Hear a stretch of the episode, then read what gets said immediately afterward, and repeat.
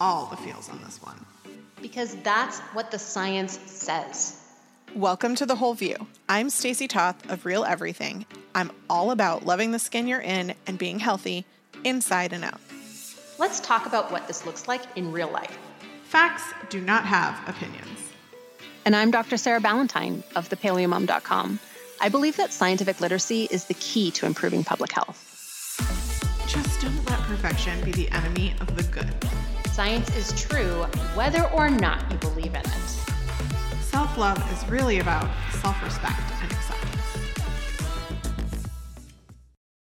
Welcome back to The Whole View, episode 472, part two of our Fat Shaming Sucks show. if you're not going to name it that, Sarah, I'll call it that. How about that? I I think that's a very fair title. I feel like it potentially encapsulates the entire thesis of this particular science breakdown, probably better than the actual title that people saw before they clicked to listen to the episode.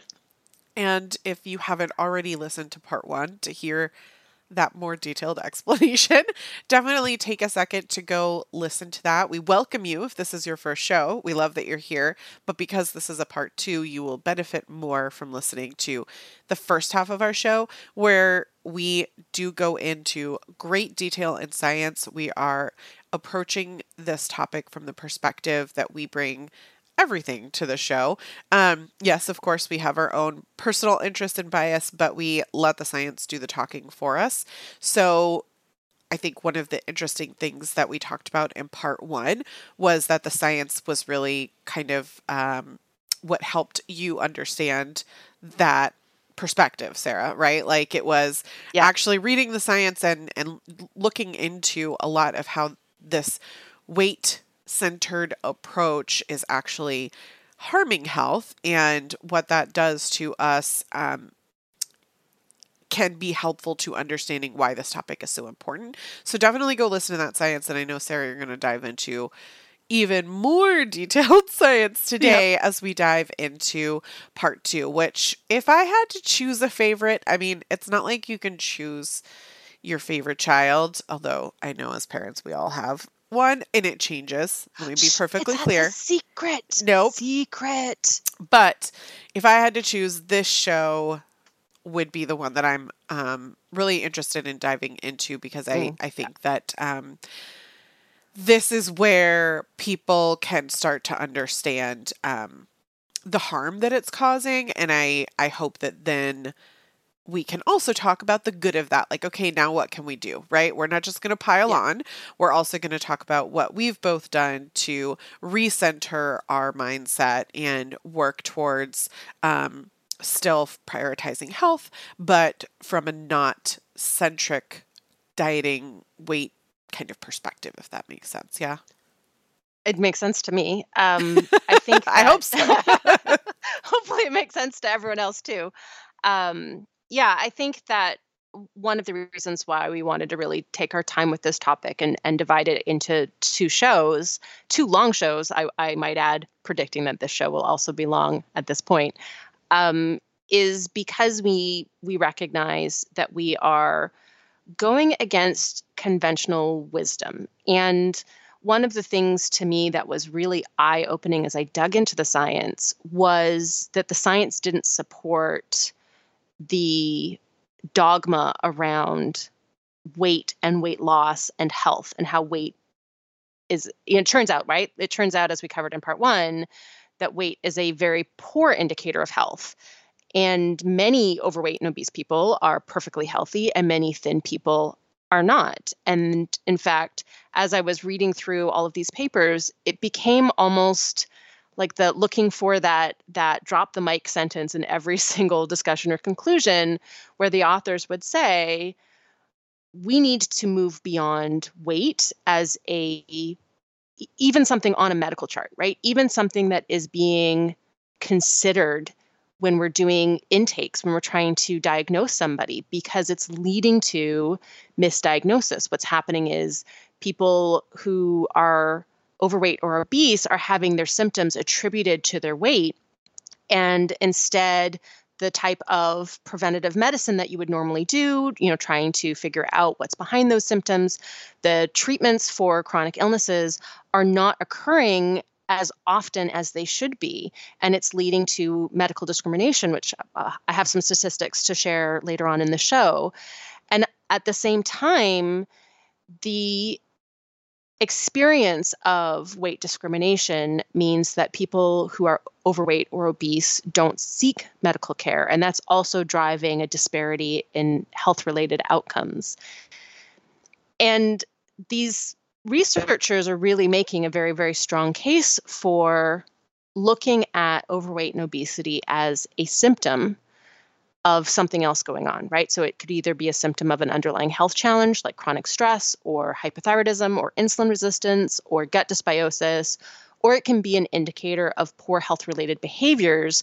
But what the science shows that we covered in part one of this series is it's actually those underlying health conditions or poor health related behaviors like being sedentary or having poor diet quality that are the thing that is actually increasing the risk of these chronic diseases that are associated with obesity, right? So they're called obesity associated diseases, but it's not actually being overweight or obese itself that is driving the disease mechanisms. And that is really, I think, surprising given how our culture thinks of weight, given the judgments that we tend to make very quickly when we see somebody and how much social programming we have that actually goes against the scientific evidence. And as we talked about in part one as well, the science actually doesn't show that losing weight makes us any healthier. And there are a lot of questions that we need to be asking when we look at the science showing how hard our bodies fight against weight loss. So that one of the big statistics that I shared last week was that 77% of people gain back all of the weight um, or more within five years of substantial weight loss. So that's 10% of, of body weight or more. And uh, there's there's this is so often attributed to character flaws, right? Um, that all you have to do to lose weight is just try hard enough. That is the social programming behind this.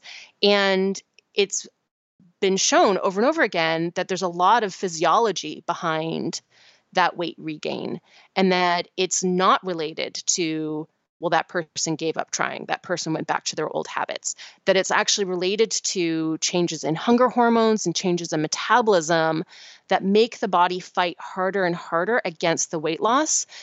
And we need to be asking ourselves like why why do our bodies not want to lose weight? If losing weight is so healthy for us why is it this hard? Why do our bodies not want to do it and so this week, we're going to expand on that conversation and really look at the impact of weight stigma, uh, um, and or it's called weight stigma, weight discrimination, fat phobia, weightism, healthism, body shaming, fat shaming. Like all of those terms are sort of um, interchangeable for for the same experience of discrimination.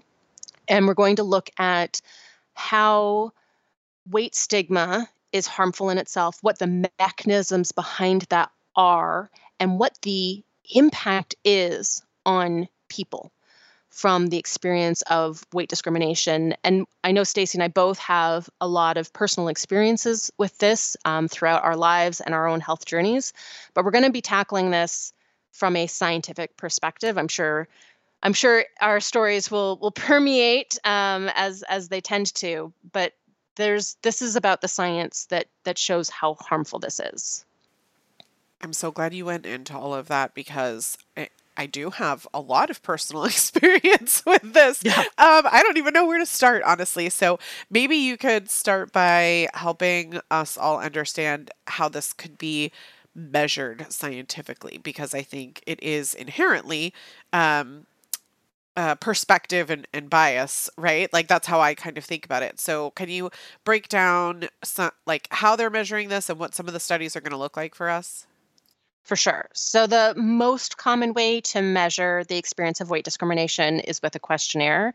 So, they ask participants how often on a day to day basis, from never to often, that they experience certain scenarios that are acts of discrimination. So, for example, whether or not they're treated with less courtesy than people around them or with less respect than other people around them, whether or not they receive poorer service um, than other people at a store, at a restaurant, uh, whether or not they experience other people acting as though we're not as smart or they're afraid of us or that they think we're being dishonest or even people acting like you're not as good as they are.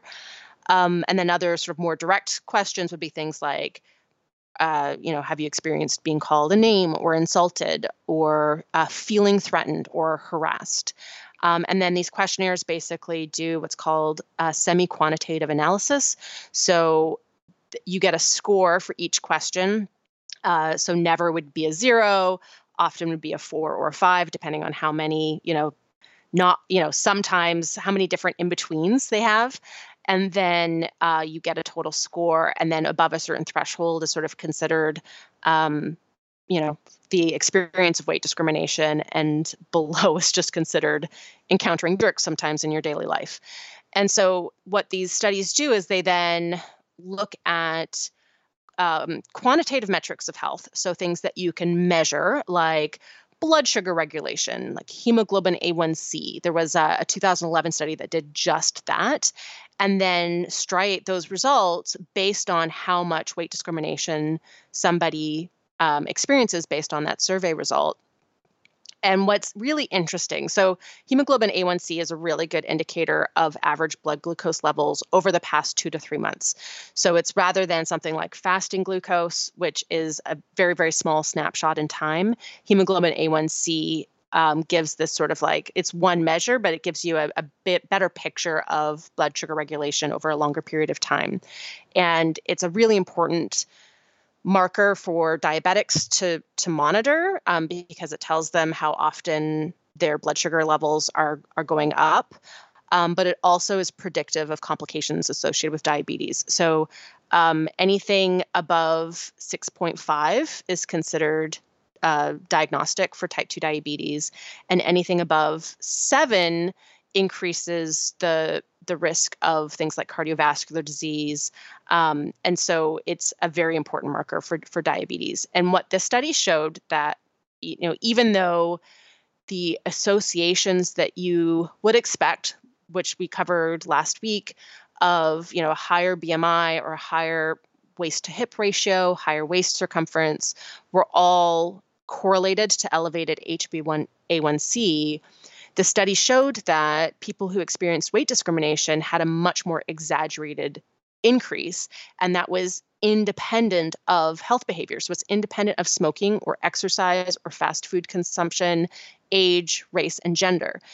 And so this is the type of study that that is really getting at teasing out the impact of weight discrimination from all of the other things that we sort of covered last week in terms of health related behaviors that may be the cause behind the metabolic abnormalities right increased cardiovascular disease risk diabetes those types of things and this has been shown in other um, ways as well. So there have been other studies that have measured other aspects of health. So there was a 2014 study that measured C reactive protein, which is a really good measure of systemic inflammation, similar type of survey. And they showed that, you know, even people with a higher BMI, even though they had higher CRP, so again, right, we're we're looking at the consequence of the underlying either conditions or health behaviors that are underlying obesity by seeing this increase in inflammation that correlates with BMI. But the people who experienced weight discrimination had way exaggerated CRP relative to BMI up until class three obesity, where that that um, driving factor of weight discrimination was no longer there.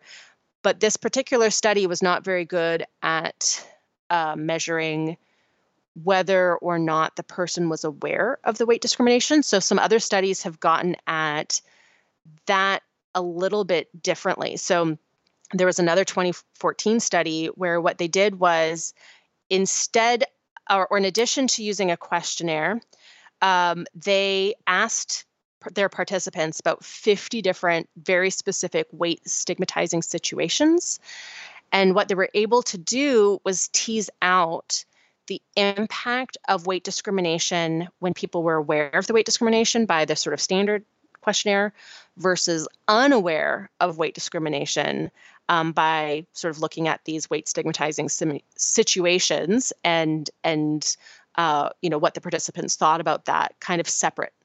And what this particular study did then was look at a measure of oxidative stress which of course is um, also associated with inflammation increased risk of diabetes cardiovascular disease etc and it showed that um, weight discrimination increased uh, oxidative stress even when the participants were not aware of being discriminated against for their weight. Um, so this study was was really important for separating out the consciousness aspect of weight discrimination. And um, when you just, look at these sort of yeah, can I interrupt for a second because I just want to kind of highlight this in so far as how much someone might not be aware but is mm-hmm. still mm-hmm. shamed from the implication, right? And I we talked a little bit about personal examples in our Patreon episode last week, and I'm sure we'll do more of that this week, but I can think of countless times where it wasn't until you know, days or years later that I would reflect back on a situation or the way someone spoke to me or even just the way my life played out or someone giving a backhanded compliment that kind of hit me a different way later in life that I realized and it, eh, how internalized that was negatively.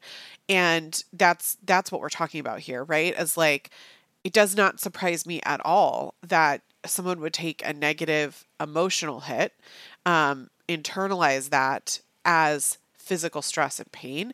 And I know for me personally, that has been super important in my journey to healing and getting over this to be able to recognize when those things are coming at you and like not absorbing them, not internalizing them and be like, you know what? That's that person's perception. That's that person's problem. They're mm-hmm. living their life and I'm living mine. And the the more aware I become, the more you see it, but also the easier it is to just be like, well, it must be really sad to live your life that you need to like be so worried about mine. you know, like different things like that. Yeah. But I I just I think it's crazy powerful that we're able to quantify that from a scientific perspective and see the physical stress negatively impacting someone's health from receiving weight discrimination they're not even aware of at that time. Like that is mind blowing. And I just wanted to make sure we didn't kind of like move past that without really identifying how harmful that is. And also, if we're going to extrapolate, how that plays into all the other things in life that we you know judge one another for and the yeah. the pressure that our teenagers feel and you know what i mean it's just we can logically deduce that that's going to apply across the board. And it's just so important to not comment on people's bodies because because this, because science. no, I'm really glad that you emphasized that because I think it's easier to wrap our head around the idea that if you hurt somebody's feelings, that might have a negative health consequence just through stress pathways. And it's a lot harder to wrap our heads around the idea that um, someone may experience negative health consequences even if the interaction is not negative. So, one of the things we talked about last week is that weight discrimination is not always framed as teasing or um, badgering somebody about their weight, right? Or um, belittling or just insulting and being mean, right? Weight discrimination can be framed as something super positive. Um, the example I gave last week, I think, is still the best example of when you compliment somebody and say, Oh my gosh, you look amazing. Have you lost weight? Right? So that compliment, well meaning compliment, um, actually communicates that we have more value when we have smaller bodies And the correlate of that is that we have less value when we have bigger bodies. And given that uh, even a health journey that includes weight loss, because again, we're not, n- none of this is to say that we want to basically you know throw our hands up in the air and say i'm not even gonna i'm not even gonna think about what i'm eating anymore. I'm just gonna eat whatever i want. That's not what we're trying to communicate here. The science actually shows the opposite is that the effort needs to go into those health related behaviors diet quality uh, lifestyle activity sleep stress management. Those things are the things that are really important for health and so what the science shows is we just need to separate out our efforts into living a healthier lifestyle from the goal of losing weight. Um, but what happens is if somebody doesn't have a linear weight loss experience, which is everybody, that whether it's a weight plateau or weight regain, um, it becomes then internalized bias against ourselves because we then view ourselves as having less value because we weren't able to maintain. Sometimes it's not even maintaining weight loss, sometimes it's maintaining the pace of losing weight. And it ends up becoming because it's this internalized bias, um, it it ends up eroding self-esteem, self-confidence, self-love, self-respect, all of those things we talk about on the show as well, and it ends up magnifying the impact of weight discrimination. And I've got some science to show that uh, coming up in a little bit. I thought it would be helpful to kind of look at some of these bigger studies that actually look at different types of discrimination and where weight discrimination fits in. There was a 2017 study of nearly 27,000 adults, which is a very large study. And they looked at the link between cardiovascular disease and weight discrimination, gender discrimination, and racial discrimination in the USA, um, measured as perceived discrimination with uh, sort of the very stereotypical questionnaires that are used in these studies. And weight discrimination, um, participants who experienced that had a 2.56 times higher likelihood of having a heart attack, myocardial infarction, and 1.48 times higher likelihood of minor heart conditions after accounting for BMI and smoking and alcohol consumption and major depressive disorder and stressful life events and age and sex and income and education and race and ethnicity. That is probably the most impactful study showing the harm of weight discrimination. After accounting for weight using BMI, those participants had double, triple the likelihood of cardiovascular disease because of the experience of weight discrimination. The study also showed that racial discrimination had a fairly similar a magnitude of effect um, in terms of increasing myocardial infarction and minor heart conditions. Racial discrimination additionally increased risk of arteriosclerosis, and gender discri- discrimination did not increase risk of cardiovascular disease on its own, but it added. So, individuals who experienced multiple forms of discrimination had the highest risks of cardiovascular disease in the study. So, even though if gender discrimination was the only form of discrimination that somebody experienced, that didn't increase cardiovascular disease. It was additive if they also experienced another form of discrimination. And I just want to point out that these kinds of discriminations that we're talking about come in the form of microaggressions or mm-hmm. um, things that we might not even realize we're doing or saying. Like, I've I know I've done a lot of education over the past couple of years and can think about things that I said or did previously and like face palm hard, right? Like, oh god, yeah. I had the best of intentions and yet.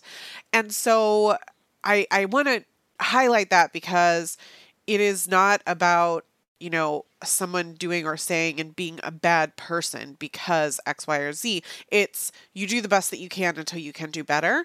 And this is an opportunity to learn to do better, to, to do the research and to just become more aware of commenting on anyone's physical being, right? Like their their gender, their race, their size, their age can have unintended consequences to their health. So I think most prominently about how often I see people comment about um, uh, people of size who are not actively dieting or exercising, showing themselves doing anything other than being on a diet or exercising and saying you are influencing people to have bad health, right? Like if you are a person of size, you are encouraging people to be more unhealthy.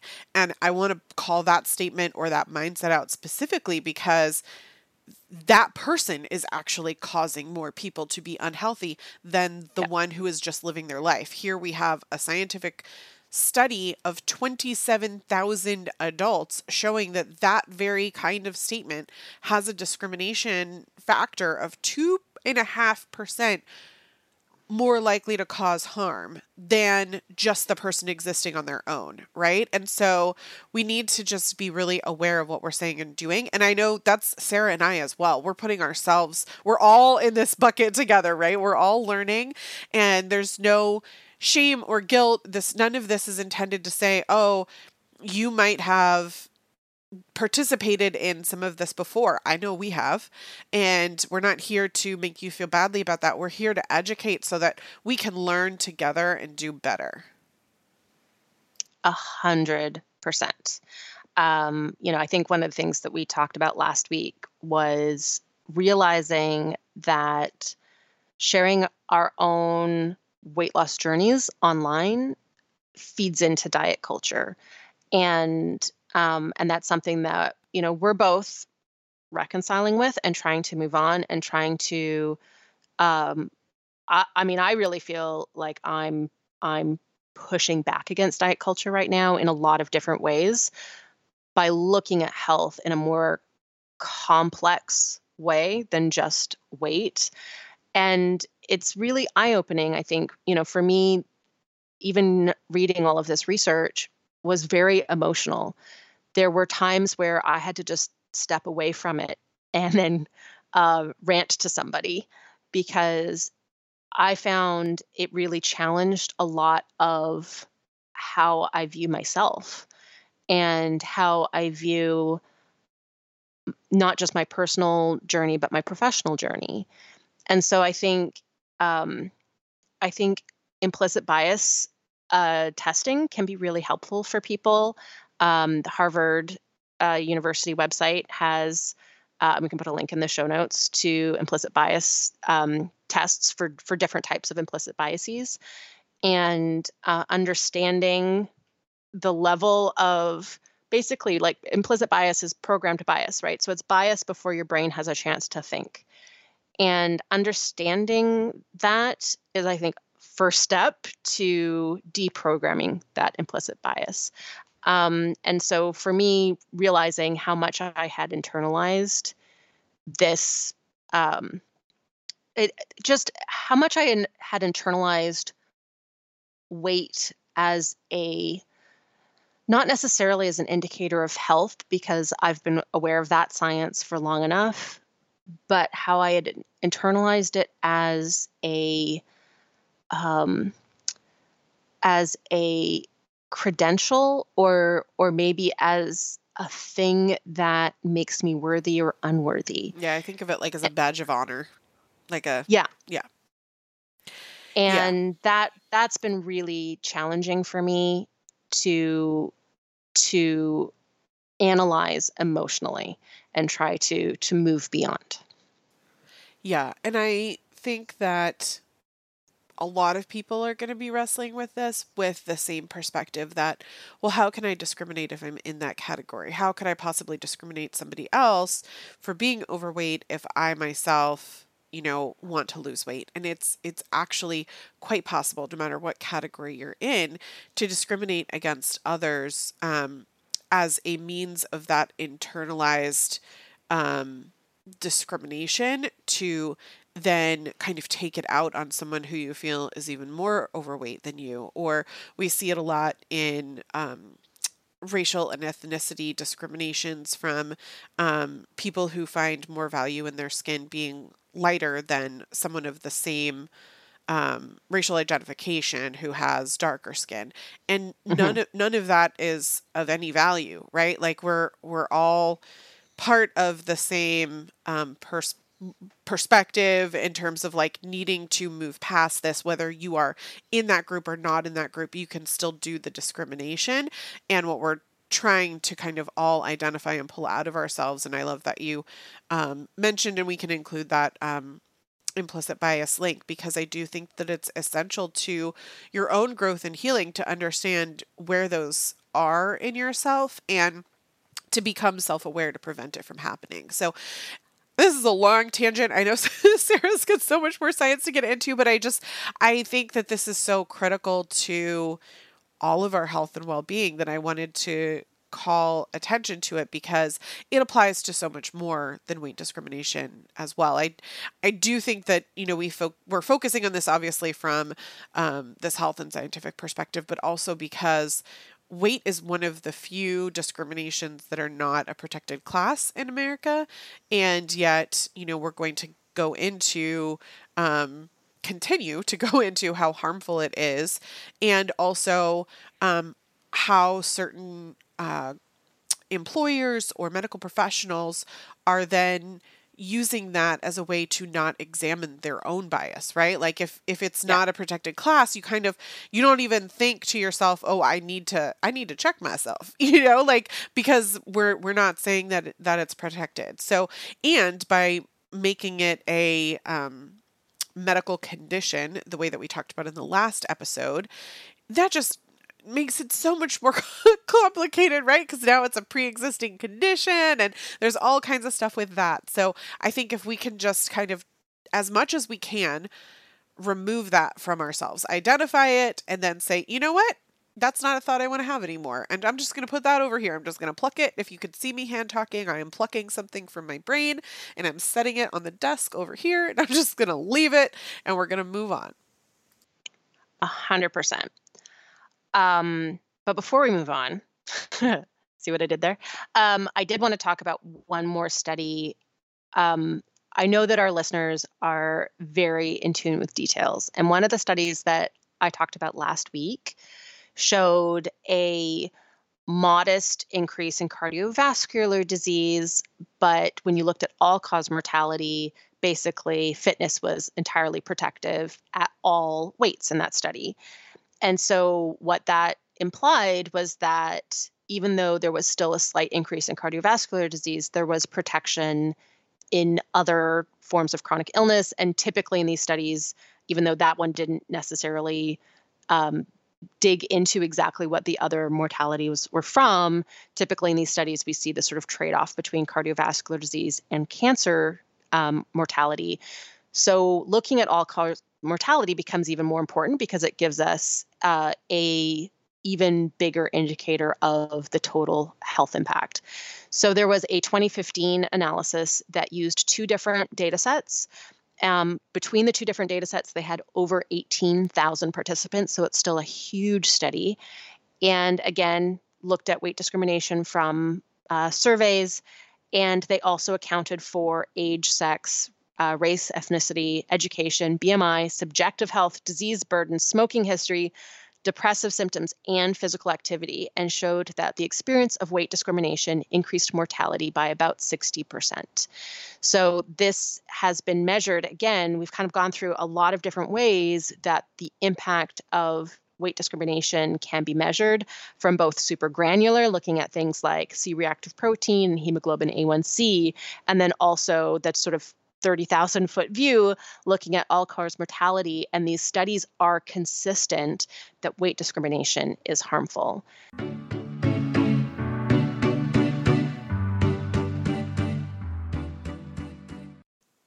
This podcast is sponsored by Modern Fertility. We're all about choosing nutrient dense foods. But as we've covered many times on the show before, there's always a time and a place for supplements, and the increased demand for key nutrients through pregnancy and lactation is one of those times. I wish I'd started taking prenatal vitamins earlier to build up those nutrient stores as is recommended. Of course, you can't always predict pregnancy. Cole was quite a surprise.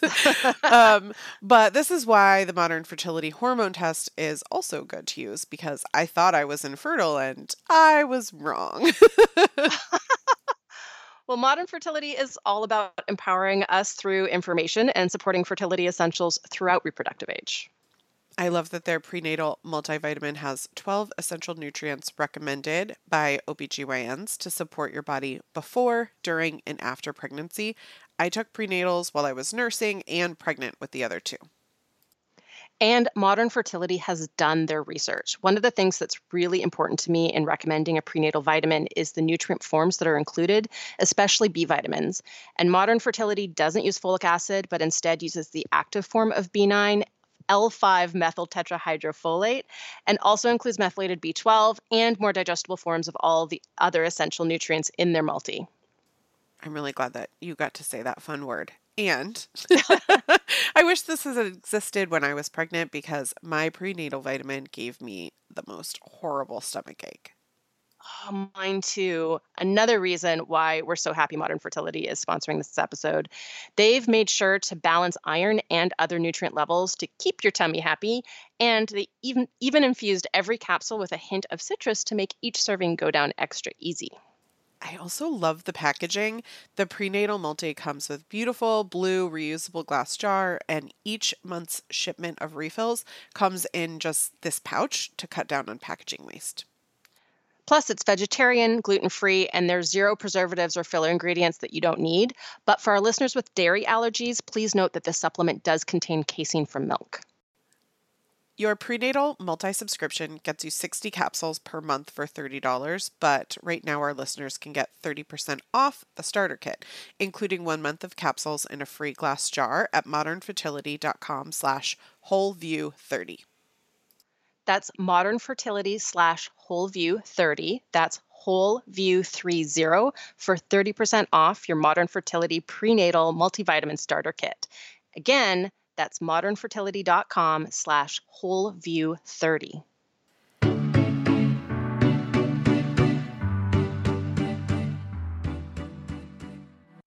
I think the next obvious question is why? Yeah. Um, and that is, I think, the most compelling science actually looking at the harm of weight stigma. And the answer is stress, uh, psychosocial stress, chronic, unrelenting psychosocial stress. And this has been measured in a few different ways. I think these studies are so, so clever in their design. Um, there was a 2012 study of 99 young women. They, they probably tried to have 100 and just couldn't find one more. I just feel like 99 is kind of a strange number for a study. Um, but what they did was they asked those women if they perceived themselves to be overweight. And then what they uh, did was they randomly assigned. So some studies, um, some of the study participants were asked to give a recorded speech, and they were told that they would be viewed by an audience on a video recording. And then others were told that their speech would be audio only. And then throughout their speech, they were um, their blood pressure was continuously monitored. And that's important because mean arterial pressure is well known to elevate during the stress response. And what they showed was that the women who believed that they were being videotaped compared to those who believed that it was just audio, they had a higher stress response as measured by mean arterial pressure that increased with BMI and the perception of being overweight. So basically, the heavier a woman was, the more self conscious she was about being judged, the higher her stress response in response to video, and the more safe she felt in the audio recording. Again, I think it is such a cleverly designed study.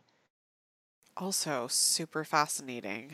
I I think I've gotten to this point in my own like being on video with Zoom the past year and a half that I um I don't identify as much with like how stressful that is for people who um aren't on it all the time and this is just a complete side tangent for me but you know what I mean like I'll go on camera and Yeah. talk to um, Instagram, for example, with no makeup on, no whatever. And I hear from people all the time, and they're like, oh, I just love how real you are. I could never do that. And I'm like, why? I mean, if you met me in the grocery store, I wouldn't be looking like a glamazon. But I know that this is, you know, this is definitely something that has been part of my healing journey, right? Like being comfortable yeah. and confident in the skin that I am in.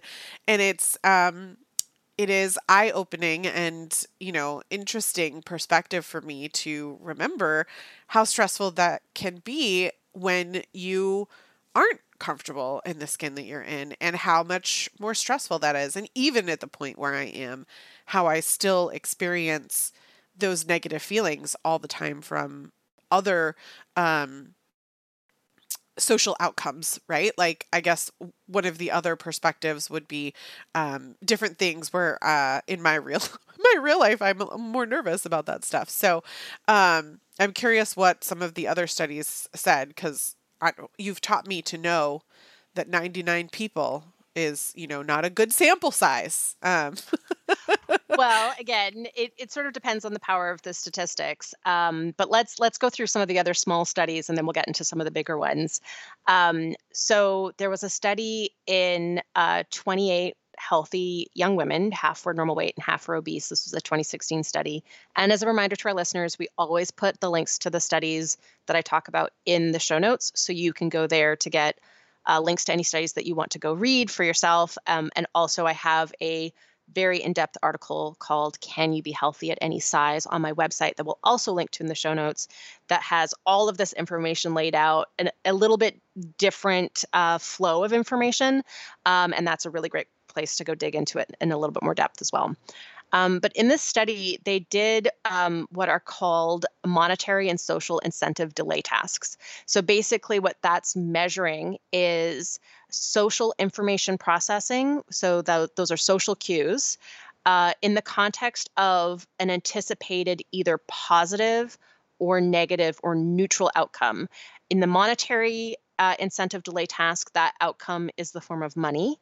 And in the social incentive delay task, that outcome is in the form of facial expressions. So think one is, uh, am I going to receive money for this or not? And then the other one, is someone going to look at me disapprovingly or not? Which is a really great way to measure social stress.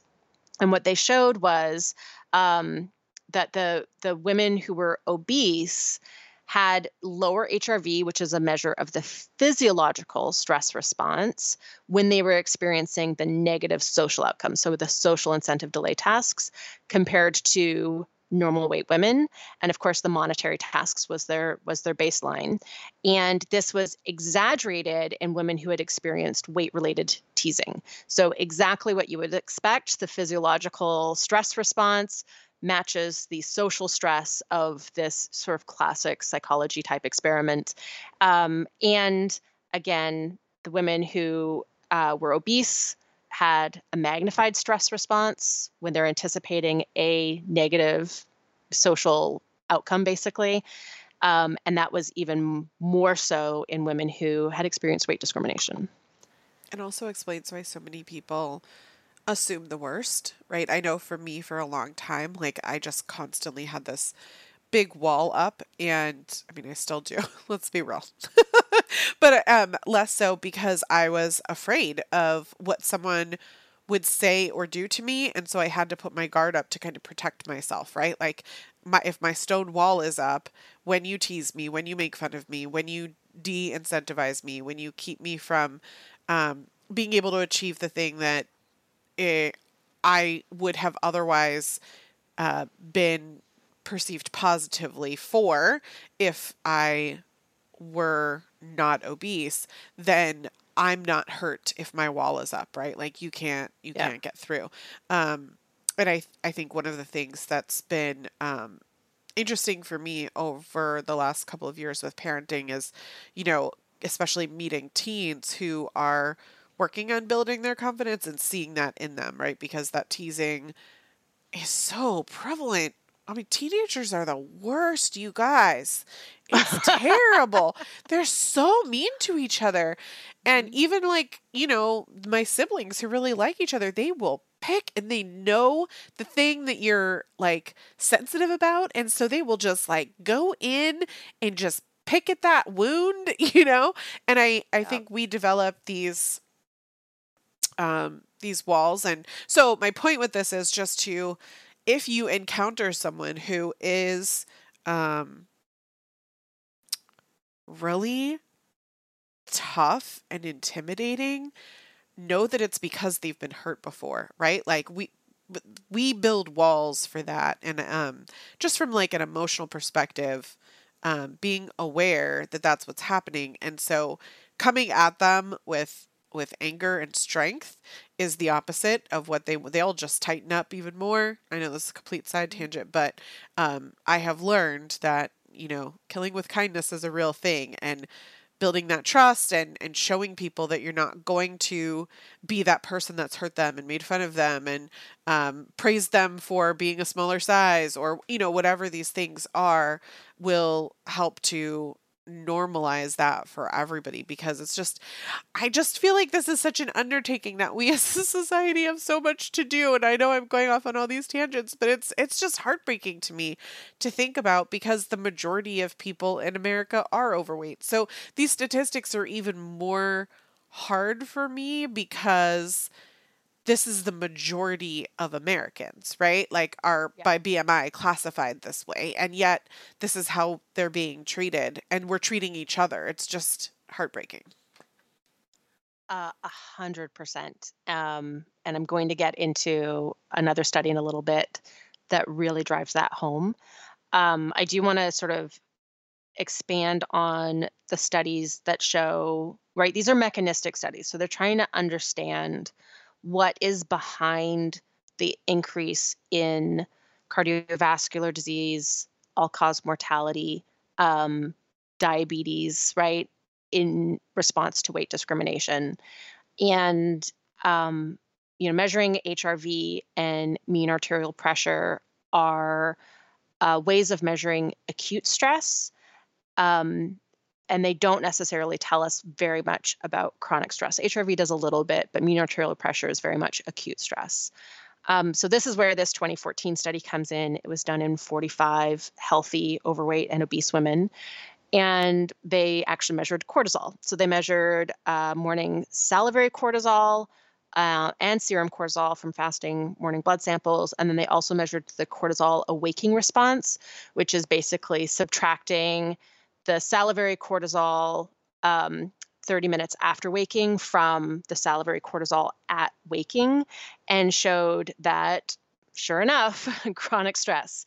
So uh, these people who experienced uh, weight discrimination again as assessed by questionnaires had elevated cortisol. Um, and what was interesting is there's been a couple of studies that actually that have uh, looked at this in different populations. There was uh, another sort of similarly designed 2014 study that instead of assessing weight discrimination by a um, questionnaire, they had their participants watch a 10 minute video that contained weight based stigmatizing scenarios or a neutral video and showed that this very upsetting video that showed weight discrimination um, actually had those people exhibit sustained cortisol reactivity. So uh, it actually showed that stress response, interestingly, independent of their body weight. So watching weight discrimination is also stressful. Obviously, experiencing it is even more stressful. Um, and now we're into the big study. So there was a 2017 study done in 1,000 participants, which is a large study for how many different things they measured. So they looked at something called allostatic load. So allostatic load is the cumulative maladaptation of multiple physiological systems to stress. So those systems include cardiovascular, the sympathetic and parasympathetic nervous system, the HPA axis or hypothalamus, hypothalamus pituitary adrenal axis, uh, the immune system, and um, the metabolic health. So, looking at all of those things, um, they showed that the participants who experienced weight discrimination had more than double the risk of having high allostatic load after accounting for age, race, ethnicity, household income, education, smoking status, and physical activity. And the participants who had experienced long term discrimination, which was defined in this study as at least a decade, had a 3.36 times higher increased risk of allostatic load. And this is all super important because chronic stress is known to increase risk of basically all of the same conditions that are associated with obesity and then some. My eyes are bugging out of my head right now. Um, I'm like, okay, that was a lot. I just want to reiterate that those study that study in particular was done with a thousand participants. So it's just mind boggling to me. I'm a sometimes I'm a little bit stupefied or um I don't I don't even have a response because it is um crushing and also like why is this still a thing? Um especially as it relates to how um for example, medical professionals are treating people. So I know we've kind of talked a lot about this discrimination aspect, and we've covered it on shows previously. We'll make sure that we get those into the show notes for this episode as well. But I think the thing that um, I'd love to kind of move into is how this is um, driving people to actually increase obesity, right? And with mm-hmm. that, um, also um, less health activities, right? I mentioned in the last show how going into a gym can be this experience, right? This discrimination that we're talking about is something that as an obese person when you walk into a gym you experience so why would you want to experience these things that cause harm um, and i think you know when it comes to health related activities it becomes um, such a stressful thing that people avoid it. And I know that there's science for that, and I'm sure even more than that, that we kind of want to dive into next. Yeah, for sure. So um, there was actually a 2017 study that measured exactly what you're talking about, Stacy, that looked at overweight and obese people experiencing weight stigma at their gyms and those people developed negative attitudes towards the gym, no surprise, but also maladaptive coping behaviors. So, behaviors that are actually harmful. Um, so, things like unhealthy weight control practices, um, things like maladaptive coping behaviors would be things like overeating, smoking, excessive alcohol consumption, exercise avoidance. They also internalized the weight bias um, and they reported having lower physical and emotional health. And that was actually like regardless of how frequently they went to the gym. So some of those participants kind of, um, you know, stubbornly went anyways, and some of them gave up going. And all of them had these maladaptive coping behaviors, whether they continued to go to the gym where they were experiencing weight stigma or not. And there's actually, this has been studied in a lot of different ways. Um, there's uh, even review articles that kind of go through all of the different studies on how basically when people are experiencing weight stigma, their behaviors change and it's behavior they change to more behaviors that are linked with poor metabolic health and weight gain. And actually studies have shown that that combination now it's the combination of the chronic psychosocial stress that's associated with weight discrimination experience along with maladaptive behavioral changes in response to experiencing weight discrimination together substantially increase the risk of becoming and remaining obese and then basically creating what would be a positive feedback loop but a positive feedback loop of terrible negative badness. So there was a 2017 study and this was the one that i was alluding to earlier that um, was really eye opening for me. And what they did was they looked at weight based teasing of adolescents. Um, average age was 15 years old. And they looked at how that predicted that person's weight at a 15 year follow up. So, average 30 years old. And what they did was they looked at um, whether the teasing occurred from peers, from family members, or both. And what they showed was that experiencing weight based teasing during adolescence uh, increased risk of obesity and a, and a higher BMI at 30 years old. It also increased risk of binge eating disorder, chronic dieting, eating as a coping strategy, unhealthy weight control behaviors, and poor body image. And it was different depending on the type of teasing. So, uh, for women, teasing from family members increased risk of obesity more than teasing from peers. So, increased risk of obesity 2.58 times from family members. And this is very impactful for me because I did experience weight based teasing from family members as a child, um, but also my peers. Um, and it only increased risk only 1.84 times. That's still nearly double um, the, the risk of obesity from teasing from peers for women. And from men, teasing from peers um, but not family, increased risk of obesity by 2.44 times. That's so roughly a two to two and a half fold increase in risk of obesity 15 years later from the experience of weight based teasing as an adolescent. Wow. And I would just kind of like to re emphasize my suggestion for therapeutic services because I do think that a lot of this is um, drives our behavior and our perception of people, and that's why it kind of lingers for so long. And this is weight related and not weight related teasing. I know the study and everything that we're talking about right now is related to weight, but I know a lot of people who, you know, experience this because you know, I don't want to throw Matt under the bus, but Matt wore braces and different kinds of things. And he went through, you know, he got tall later in high school than other kids. And so he was teased a lot. And this is something that he's now just dealing with as an adult as to how it defines his perception of how other people talk to him. Right. And so it's like, yeah. like we're talking about this from the perspective of, of weight, but I also just want to emphasize that if you're hearing this and you're, you know, trying to learn to do better to others, wonderful.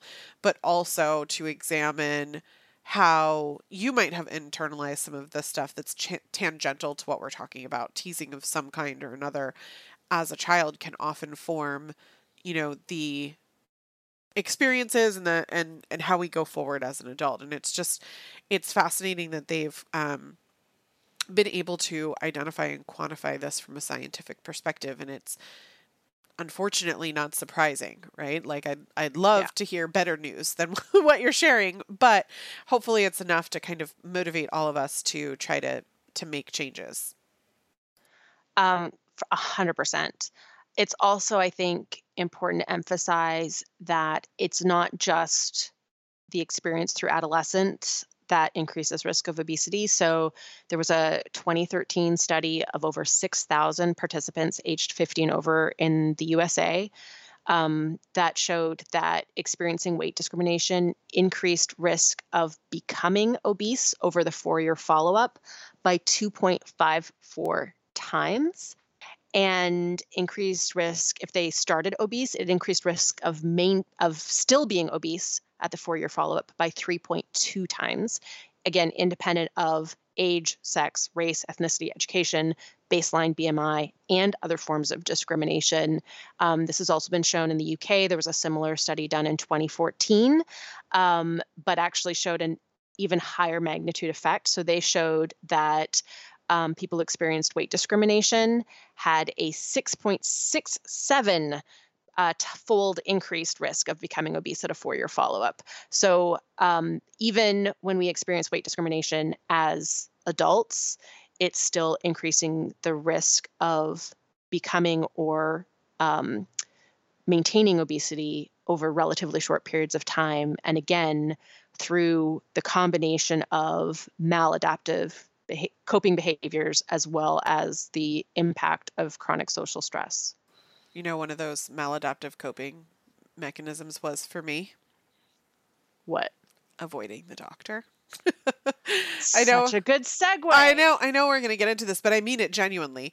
Um, yeah. I mean, after you've been told time and time again, and you're kind of shamed every time you go into the doctor's office. Oh, you still haven't lost weight. You need to lose weight. Blah blah. It's like, okay, you, are you gonna read me about my blood work?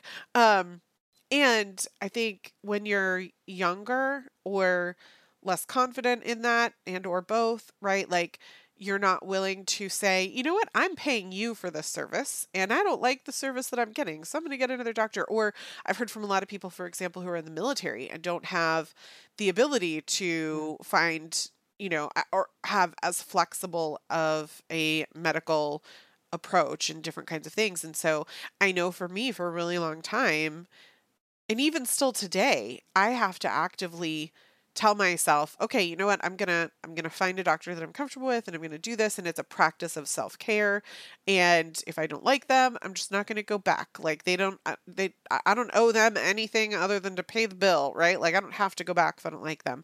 And I think talking about some of the science with this because I know that was very real for me would be helpful. Um, for sure. So there have been a number of analyses that have looked at um, the experience of weight discrimination in healthcare, and it it is exactly I've both experienced. So um, two things happen. So one is there is a higher likelihood that diagnostics will not be performed, and the patient will instead just be counseled to lose weight, right? So that's a higher likelihood of symptoms being dismissed as attributable to weight without actually doing the proper medical investigation to actually figure out if there's something else going on. But then also, overweight and obese patients have a very high um, tendency to delay seeking healthcare um, because it's stressful to interact with disrespectful and dismissive healthcare providers. Um, so if you think all they're going to tell you is that you need to lose weight, uh, you might live with those symptoms longer before they get more severe, and, and then you basically have to seek healthcare. But it may have been more treatable if you had gone to the doctor earlier. And it's basically this this combination of hesitancy to seek medical care and assumptions by healthcare providers that lead to less preventative medicine. And there was, for example, a 2006 study that looked at 300 different autopsy reports and found obese patients had a 1.65 fold increased likelihood relative to normal weight patients of having a significant undiagnosed medical condition the examples included endocarditis, ischemic bowel, and lung carcinoma, or a misdiagnosis or inadequate health care that contributed to their death. A 1.65, so like a 65% higher chance of having some kind of inadequate health care contribute to their death. I'm letting that linger on purpose because I I think it probably bears repeating. Like it is so concerning that there are people in a lot of these cases who had preventable deaths but who were so likely who knows we don't know we're assuming right but we can tell from some of the science um, avoiding medical care or could not get proper medical care because of the discrimination or experiences that they'd had because they were overweight. And, you know, I mentioned last week my, you know, I've had multiple misdiagnoses, um, but I think it really stood out for me more recently when, you know, it was assumed that I had something that was from eating a bunch of fast food versus never being asked if I even exercised, which ended up being dehydration from exercise.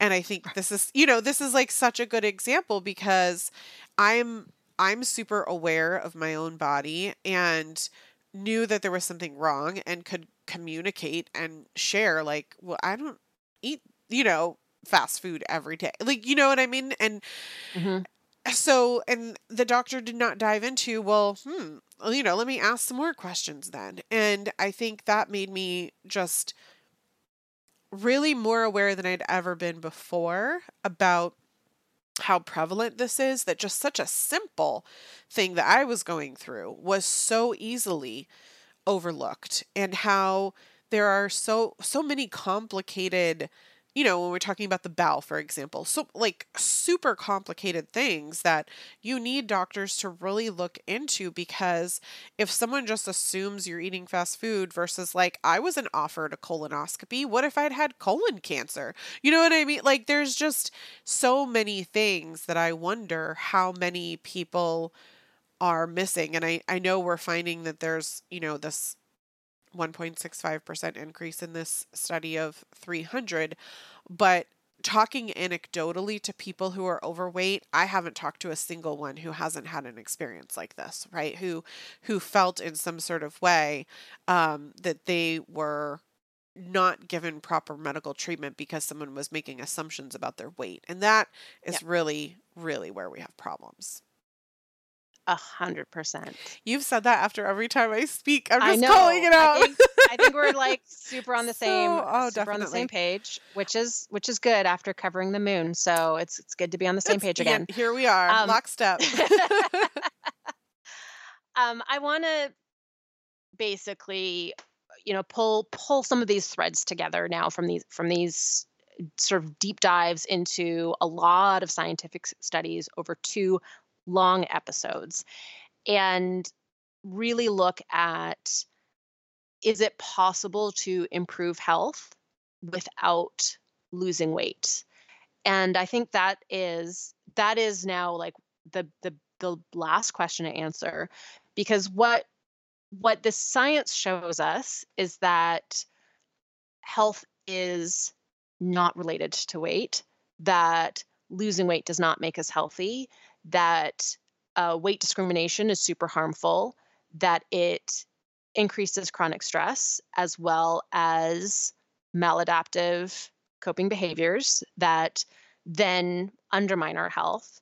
And so the question is, you know, what's what's the intervention point? So if um, if our listeners are thinking about this information and how it applies to their personal health journeys, if you have been trying to lose weight and you're hearing all this now where's where does the focus need to be? Like what like what is the solution? And i know stacy and i are going to share a little bit of our emotional journeys and and how we approach things differently now as a result of understanding the science but i think it's really helpful to look uh, at the health at any size and health at every size movement. Um, we talked about Dr. Lindo Bacon's work in the first episode 421 when we first started diving into this topic. And so we have talked about these studies before, but I thought they were really important to bring back into this conversation again. Because what Dr. Bacon has done is basically create a program that is centered on five main principles. So these principles are accepting and respecting the diversity of body shapes and sizes, recognizing that health and well being are multidimensional and that they include physical health, social health, spiritual health, occupational health, emotional health, and um, intellectual health. Um, the program promotes eating in a manner that balances individual nutritional needs, hunger, satiety, appetite, and pleasure. Um, the program promotes individually appropriate, enjoyable, life enhancing physical activity rather than exercise as a means to losing weight. And it promotes all aspects of health and well being for people of all sizes. So, the idea behind the Health at Every Size program is sort of called uh, a weight neutral approach or weight inclusive approach. So, the idea being that um, the, the program separates the the goal of losing weight from the goal of being healthy. And they've done a couple of studies now with this program with published results. Um, the the one of the first ones was a 2005 study that was done in 78 obese women uh, who had a history of chronic dieting before doing this program. And they compared the program to a typical behavior based weight loss program so the typical program, those participants lost weight.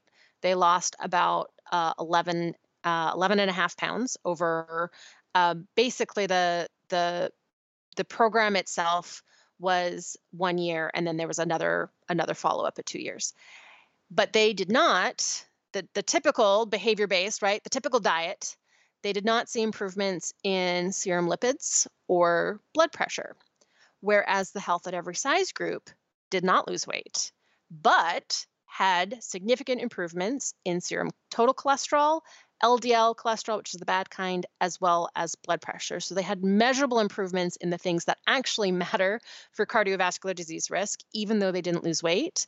The Health at Every Size group also had reduced hunger and reduced disinhib- disinhibition, which is the loss of control uh, following a violation of self imposed rules. So think uh, I'm not allowed to eat that cake. I'll have a tiny piece of cake. I'll eat all the cake, right? That type of um, basically falling off the wagon is what what disinhibition is in in the diet world. And they had a better score in uh, an evaluation of eating disorders. Even, I think, better, the women in the health at every size group, 100% of them, all of them, had improved self esteem, whereas the women who were randomized into the traditional diet group had decreased self esteem. Um, 53% of them experienced feelings of failure compared to none of the women in the health at every size group. And at the two year follow up, this is even more important. At the two year follow up, the, the women in the health at every size group maintained their health improvements. They maintained their uh, improvements to mental health as evaluated by looking at eating disorders, their self esteem, and their serum lipids and blood pressure improved. And the traditional diet group had regained most of the weight they had lost, which is the complete normal experience.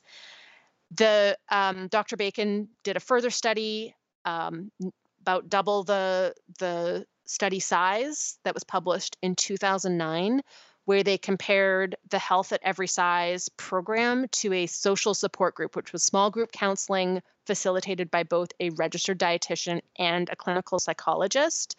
And then they also had a control group. They basically had a four month intervention period and then a 16 month follow up period. And they again showed the health at every size group, although they did lose some weight in this study. They lost an average of 2% of their body weight. But the primary advantages, again, were decreased susceptibility to uh, poor eating behaviors, so things like situational eating, disinhibition, as well as decreased hunger. And so these these are really great proof of concept studies to show that focusing on health behaviors and separating out health related goals from weight loss related goals not only you know can work but are superior in terms of health outcomes and maintainable, sustainable health outcomes.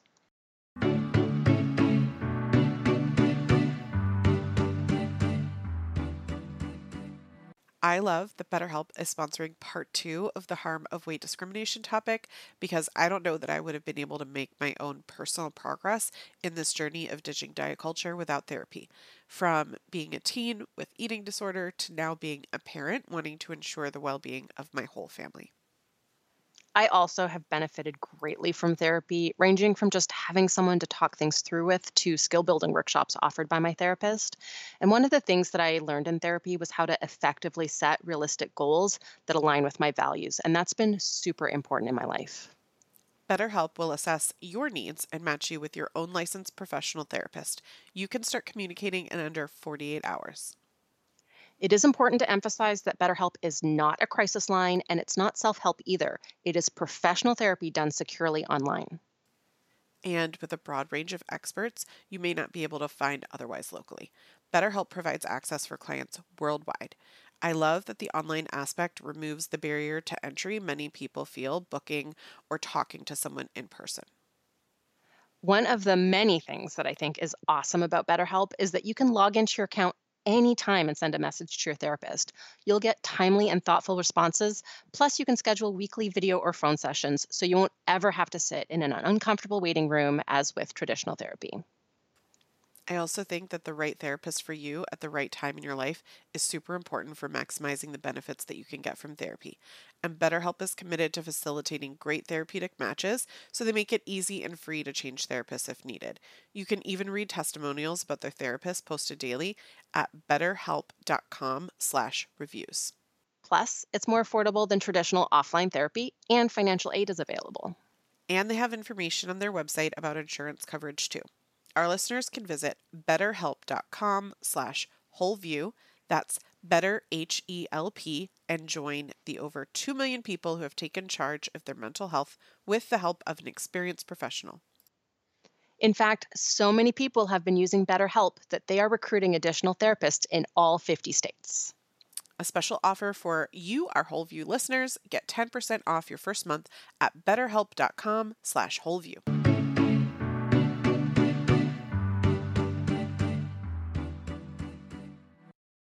I love this so, so much. I think this might be my favorite one because this, if anything, is pointing out that we are getting health improvements, but not worrying about weight and that it's sustainable. This is what we're all talking about wanting, right? And like Yeah. this study summarizes exactly that that we have emotional positivity, we have health positivity, and it's maintained long term. So, one of the things that I've talked about eh, for a long time is this like health at ev- every size concept and it kind of goes hand in hand with intuitive eating and I know we've talked about that before. Again all of these will be in our show notes. That particular episode was 358 I think what I want to emphasize is that when we talk on the show about eliminating foods or food groups, we're talking about it from the perspective of health.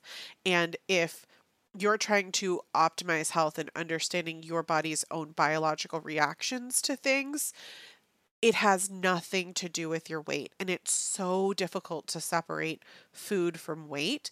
And I hope that this episodes, these episodes, this episode, but this series, I don't know what we're going to call it cuz it's part of it's it's part of like a whole the I know that this is part 2, right? But we've been talking about this bigger picture for a while and I hope that like really diving into the science on these is helpful.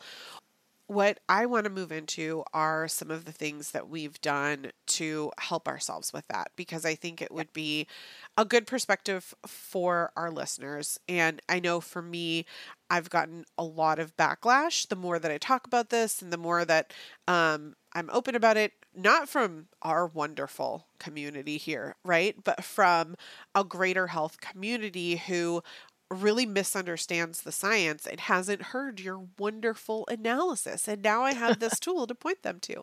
Um, because, you know, I I have been also um, confronted by the intuitive eating movement that by us saying that a food could impact health is not true, right? Like the the perspective with intuitive eating is if your body tells you to eat something, eat it.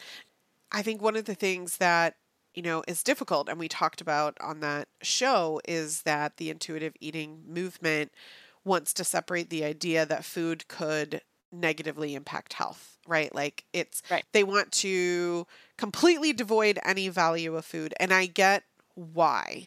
The problem is is that we know that that's not the truth. We know that there is science to support on a large basis and on a bio individual basis that there are certain foods that can have negative impact to our health. And it's not to say that it's on everybody's no list. It's not to say that like what works for you is going to work for me, but I like to think of intuitive eating as really listening to my body. And if I get tired from a food or if I get acne from a food or if I get joint pain from a food, that's my body intuitively telling me not to eat that food versus kind of pushing against that or not listening and saying I want and going. The problem is is that, you know, diet culture has been so restrictive for so long that a lot of people need the freedom to just completely let loose on the reins in order to get to where we're trying to get you. And I want to take a moment to recognize that that might be something that you need to do. That if you're going from, you know, being on this cycle of trying to lose the same 10 pounds over and over and over again, that before jumping into AIP to tweak your health, you might need to let loose of the reins. And Sarah might reach across the screen and slap me a little bit. But I do think that there is likelihood that a lot of people come to this space with orthorexia versus trying to optimize health. And I think we need to be able to identify in ourselves that that's something that we're doing because that is one of these restrictive and um, discriminating factors that we're doing to ourselves and has a negative mental health effect and can be damaging when we reduce too many things. I mean, you've heard Sarah and I talk so many times about the benefits of um, moving past the elimination phase and reintroductions and health benefits that some of these foods offer. And so it's the idea that we need to be able to completely let go of what our body looks like and start listening to what our body's telling us it needs for nourishment and so so many of those categories we've defined before joy movement all that kind of stuff. And so um know we're going to each talk a little bit about some of those tools that we took to get there but i want you listeners to feel empowered to do that. Um and i'm so glad that sarah you know articulated all the science for you here today to i hope start kind of living your life versus feeling like you're constantly trying to perfect yourself and and losing sight of what living really is because I know for me so much of my life centered around looking a certain way or weighing a certain amount and how much that consumed my life. I mean, I'm talking like several hours a day, right? Of just yeah. negative thought process that I was putting into myself to think about my food, think about choices I'd made in the past or in the future, or, you know, what I was going to do or what I was going to cook or blah, blah, you know, like so much effort because of wanting to focus on my weight and how much life I missed. And I just really hope that our listeners can kind of take both the you know scientific perspective as well as the emotional perspective today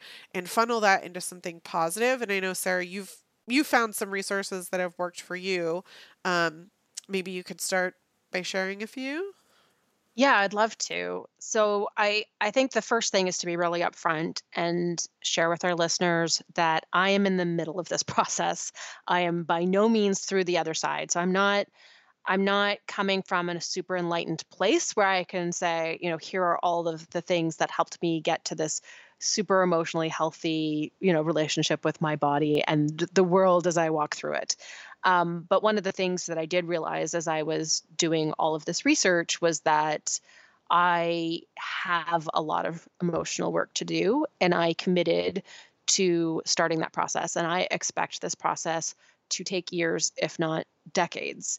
And so it it's manifested in a couple of different ways. So one of the things that I've really had to do is take a really hard look at how I relate to myself and how I talk to myself.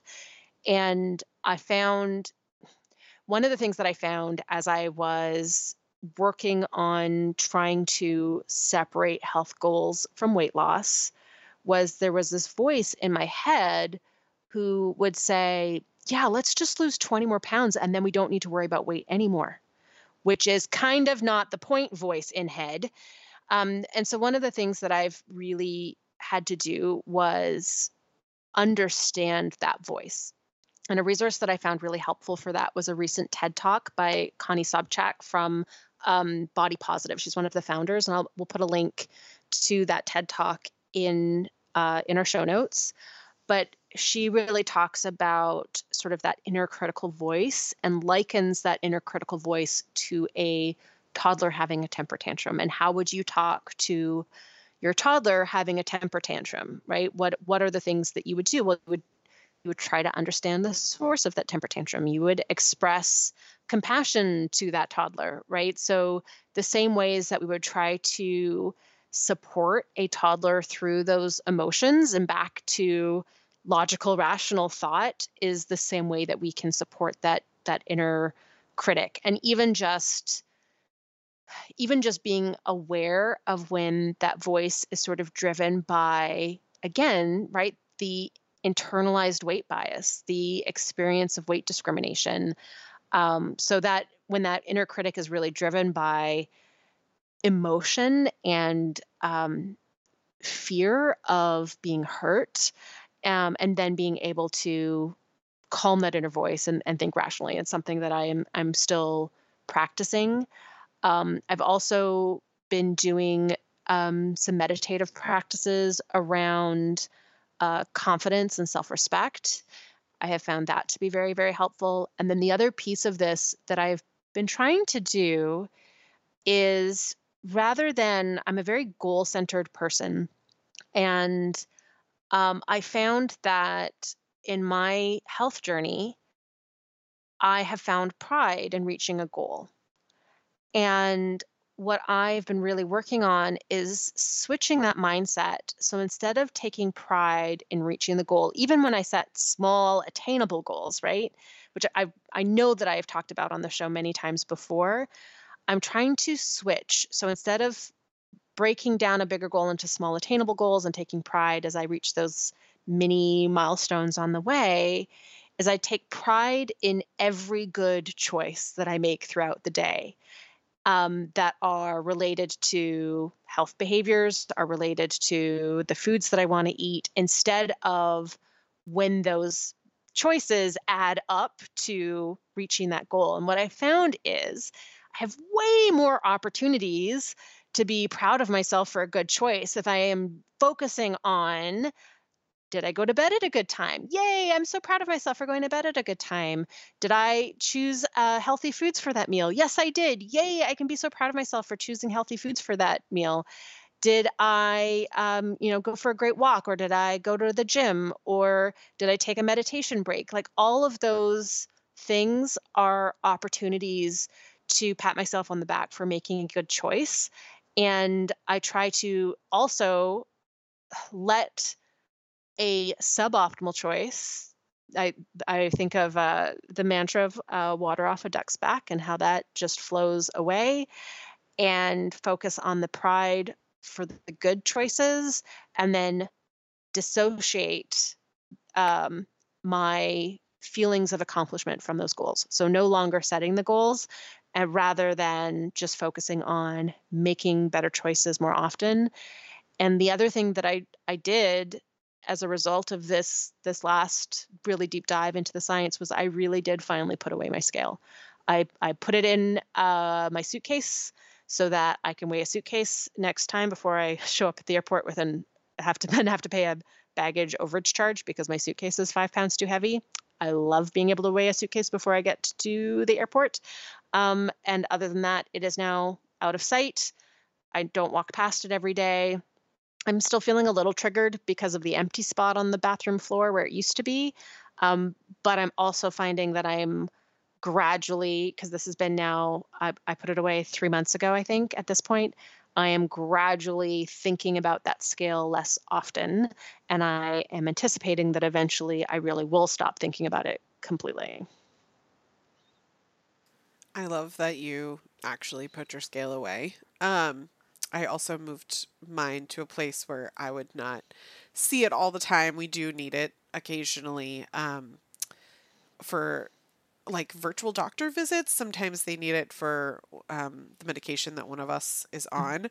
Um, but I know for me, I haven't used that in a long time as a measure. And um, I know one of the reasons that I really started to want to do better, especially when the kids were going back to school, was feeling like I was having um, mood elevations more drastic than usual, or I wasn't as interested in exercising. And those are measures that we've talked about here. And I knew that it was, those were the things that I've learned to identify like, mm, I'm not in my best place right now. Like, what can I do to fix that? And I focused, Sarah, I know you'd be so proud of me, but I focused on um, swapping my coffee for breakfast.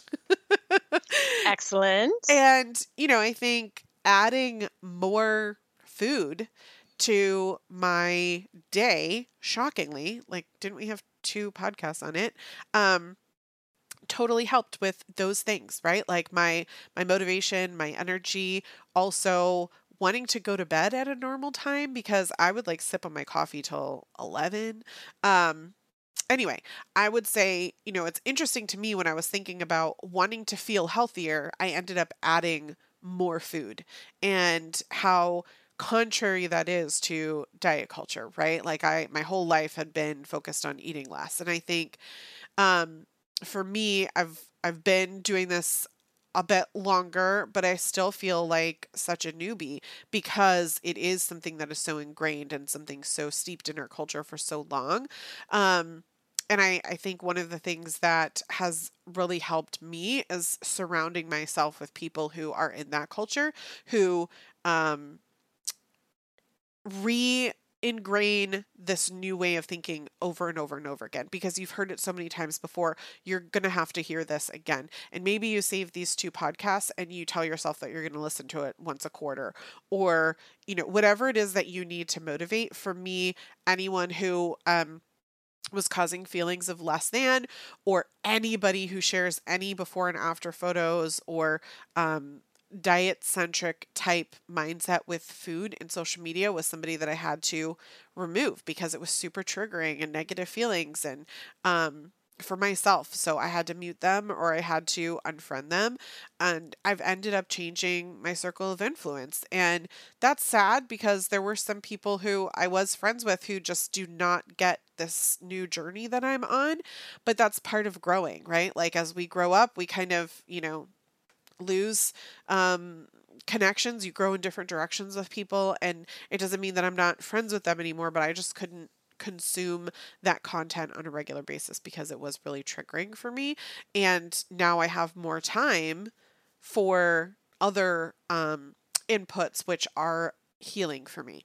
One of the people that I found um, the most helpful, and I think I've mentioned her before on the show, is Jameela. Um, Jameela has well, you might know her as in The Good Place.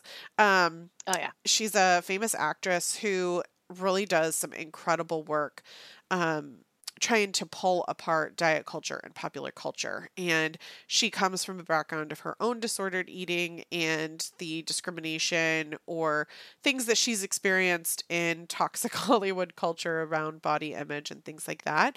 And she shares some incredible resources. So you'll find like in that one resource that I'm giving you, you will find tons of wonderful resources. Two of which I want to call out is her I Weigh community, and it's I underscore W E I A G H. We'll put links in the show notes, but um, that wonderful resources there. And she shared and actually recently did a live with Dr. Josh, who is a medical professional who um, has gone through his own journey realizing the bias that he had towards his own um, patients as a doctor with weight bias. And so he shares a lot of resources from a medical perspective on how to prioritize health and how to not make it about weight. Um, he did an original viral video encouraging people to dump their doctors, and I've been following him probably for a couple of years since. Um, but he he does an awesome job, and I would highly recommend him if you're looking for more specific and science based resources as someone to kind of give that constant reminder.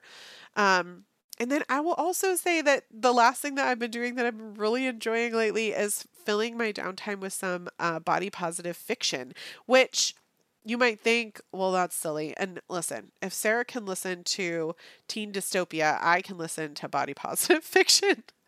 um, I really like um, Julie Murphy. She did the um, book, which came into a movie called Dumplin', which a lot of people are familiar with. Jennifer Aniston was in that movie um, a couple years ago, I think 2018 or 19. And she has a couple of books um, follow up, but her most recent book um, is the Disney retelling of Cinderella, If the Shoe Fits. And I happen to you know find it through this wonderful circle of influence I now have and it really fulfilled me in such like a positive uplifting way you know it's just like one of those joyous reads and the character um coming to her own conclusions and educating others on um their own fat phobias and you know those kinds of things are another way to kind of like reiterate that with yourself. So I definitely recommend. I've been doing a, a binge on Julie Murphy, but I'm sure there's others out there and I will share them. I know um, in Her Shoes is another book. I know they're both shoe books, but um, In Her Shoes was another movie and book that I enjoyed like a decade ago, and I'm kind of curious if I would still like it. Um, but mm. there's a lot of um, body positive fiction out there, so that's my that's my jam right now. I'm and you know, Sarah, I haven't I don't haven't been reading books for like a really long time, but I'm making time, and it's a it's an act of self care, and I'm I'm doing water aerobics because the kids are back in school. Can you tell I'm all excited, even though they brought home these these Fleetwood Mac germs? yeah, I keep saying, you know, sharing is caring, except for germs. Um, I love that our approaches to this journey. Um, I mean, certainly, I think a lot of the emotional work that we're doing overlaps, but we also have found different types of resources to be really really helpful and i i hope that that helps provide a really good starting point for our listeners because i think you know i think the way to wrap up this again very long episode after a very long part 1 is to acknowledge that this is not easy and it doesn't matter where you are in terms of your relationship with your weight because this isn't easy for everyone. It is so ingrained in our society that weight is an indicator of health and that um, being overweight or obese not only is unhealthy but is also you know some kind of character flaw and dissociating ourselves both from weight loss as a goal and as a way that we judge ourselves but also dissociating ourselves from the privilege that comes from being um, thin and and even if there's a ton of work that goes into that um, you know that that also i want to acknowledge that that is also a huge emotional challenge. And so i think it's important to also i think we're this is not jumping on a bandwagon right? This is i think um, starting it's one drop in the ocean um, to, to go back to stacy's amazing ocean um, analogy from from last week. And i think that it's really hard to be the first person in your circle to be approaching things with body positivity and separating health goals from from weight loss goals. And so being the first person that you know who is doing this emotional work and who is becoming more aware of implicit bias and weight discrimination and weight stigma and addressing how we talk to ourselves, and how we judge others. All of that, right? There's so many different moving pieces to this, and we're still trying to swim upstream. And I think um, I want to acknowledge that you know Stacy and I are dedicated to keeping this this topic front and and center as we continue to really sort of push back against diet culture and really just center on science and health um, and take a again sort of weight neutral or weight inclusive approach to that. And i do want to to invite all of you on this journey with us and acknowledge that um, it's emotionally challenging and it's it's going to take a lot of dedication at, for each of us as individuals to to really get to a point where we are fully reversing the harm of weight discrimination but that is the goal and we can do it together Yes, and I would encourage our listeners if there are things that come up that you want us to look into or address, whether it's related to this or other things, to send that to us. We prioritize the questions that we're getting from our Patreon fams. So if you're not already part of uh, patreon.com slash the whole view. Make sure you join over there and we would love to hear from you and um, dive in anymore on topics that you're hearing. Sometimes things go around communities, and if Sarah and I have our own little safe bubbles we might not hear that it's happening, but we would love to, you know, make sure that we offer science and um, a groundedness to approach that. So you can hear more about what we really thought about this episode over on Patreon, and we just want to thank you for making it to the end of this long episode. And thanks for listening, and we'll be back next week.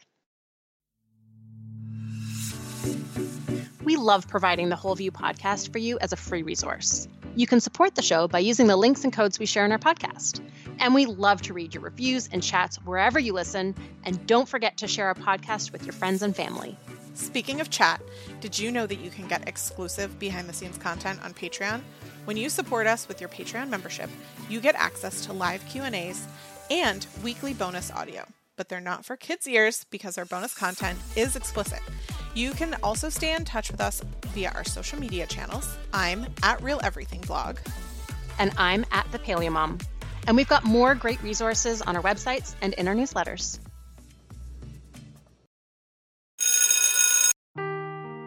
Seeking the truth never gets old. Introducing June's Journey, the free to play mobile game that will immerse you in a thrilling murder mystery.